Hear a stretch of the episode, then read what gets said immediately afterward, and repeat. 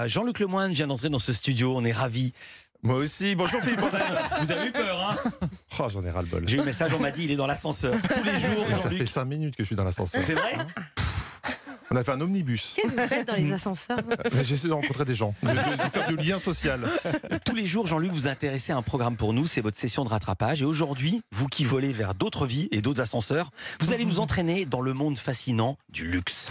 Oui, Philippe. Aujourd'hui, je vous emmène dans un endroit, certes hors de prix, mais un endroit de rêve. Où j'ai invité Héloïse Goua, pas plus tard que la semaine dernière, parce que c'est une princesse et qu'elle le mérite. Oui. Une aire d'autoroute. Oui. Ça, c'est chouette. Ah, je l'ai gâtée celle-là, j'ai pas été rat. hein.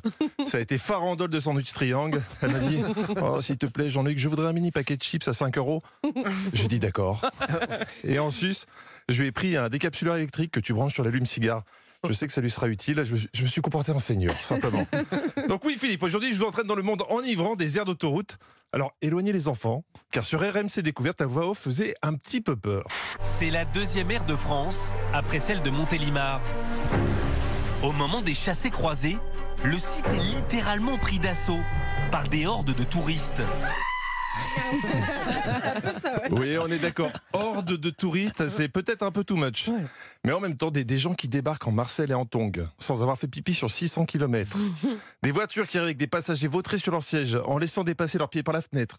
Des 4x4 avec sur les vitres arrière des pare-soleils d'Ora l'exploratrice. Ah oui. Est-ce que c'est pas ça la vraie vision de l'enfer hein?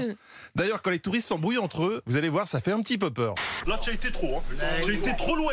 Parce que là, tu sais quoi? Là, je- là j'aurais des couilles, je t'entends dehors, je t'écrase.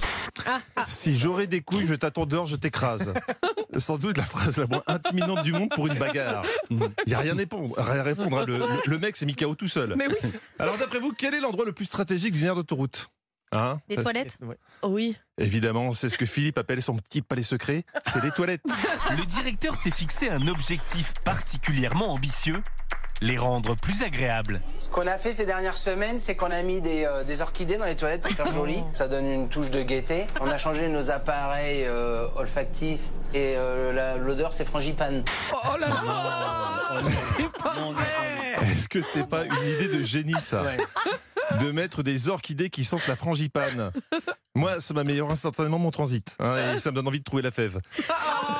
Jean-Luc. Mais, mais c'est pas tout parce que Olivier, le directeur de l'air, a décidé d'aller plus loin dans l'embellissement de ses wawas.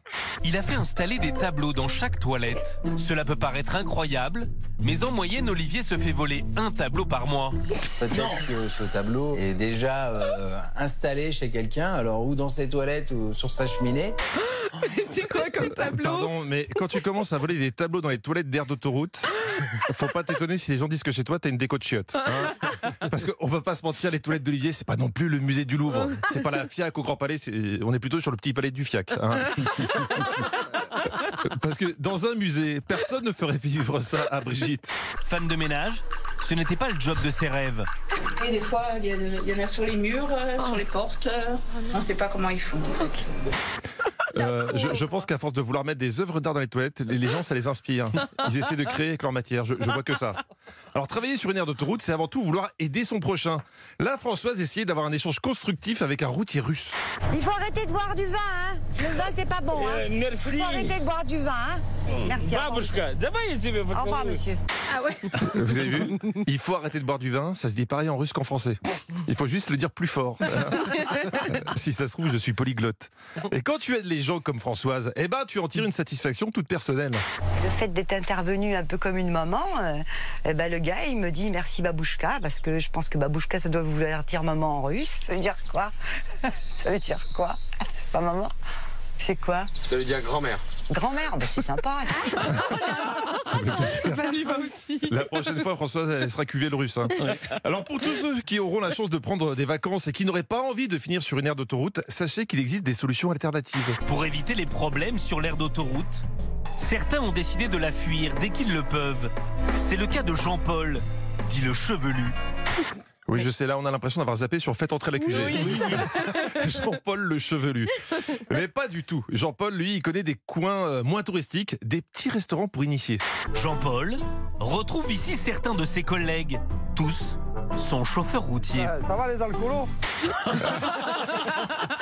ça va être sympa. Ah, c'est ça. Entre les orchidées à la frangipane et le repère d'alcoolo, j'avoue que mon cœur balance. Vivement les vacances. Oh là là là, on est content que vous soyez pas resté coincé dans l'ascenseur, Jean-Luc.